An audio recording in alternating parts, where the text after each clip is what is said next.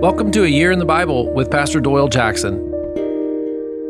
Day 107, 2 Samuel 15, 16, and 17. God tests us all at some time.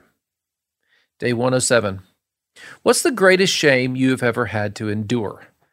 I remember splitting my pants in elementary school and not knowing what to do.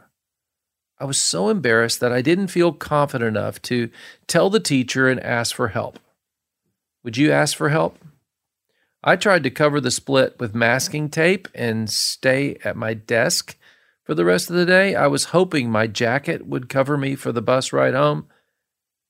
That was just a few hours of embarrassment. I mean, Jesus walked through town in his underwear. He was beaten 40 times and he had to carry his own cross. Wow.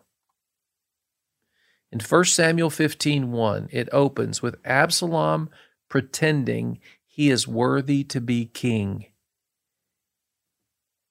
We get this in our world every time an election comes around. Former mayors believe they are presidential material. Well, Absalom has never fought a battle, led a team, or even guided a building project. But verse 1 says In the course of time, Absalom provided himself with a chariot and horses and with 50 men to run ahead of him. I mean, he is such a poser. He would stand by the road looking for those who had a complaint about his father or the kingdom and just offer them answers to give his judgment. So much for God's word, right? Honor your father and mother. Well, keep reading. The way of the ungodly is fatal and it's futile. David is forced during this coup to flee his own city, Jerusalem. Now, this is embarrassing, isn't it? This is a test. In verse 23, the whole countryside wept aloud as all the people passed by. The king also crossed the Kidron Valley, and all the people moved on towards the wilderness. This is the reverse of Jesus' Palm Sunday ride into Jerusalem. A king is forced to leave that same way. David passes the test. He passes this way, the same way Jesus did in this same valley. God, your will, not my will. God, I trust you. In 2 Samuel 15 25, then the king said to Zadok, Take the ark of God back into the city.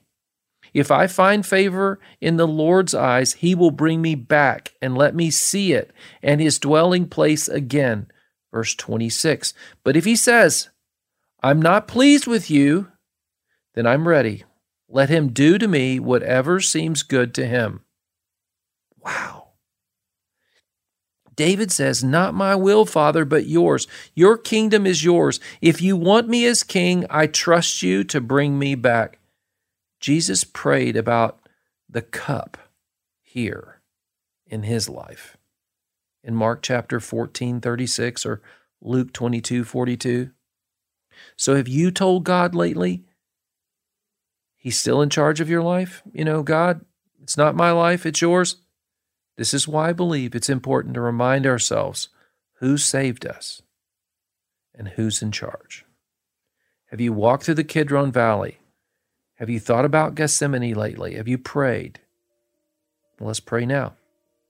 Lord, help us. We trust you like David. We want your kingdom in our lives today. In Jesus' name, amen.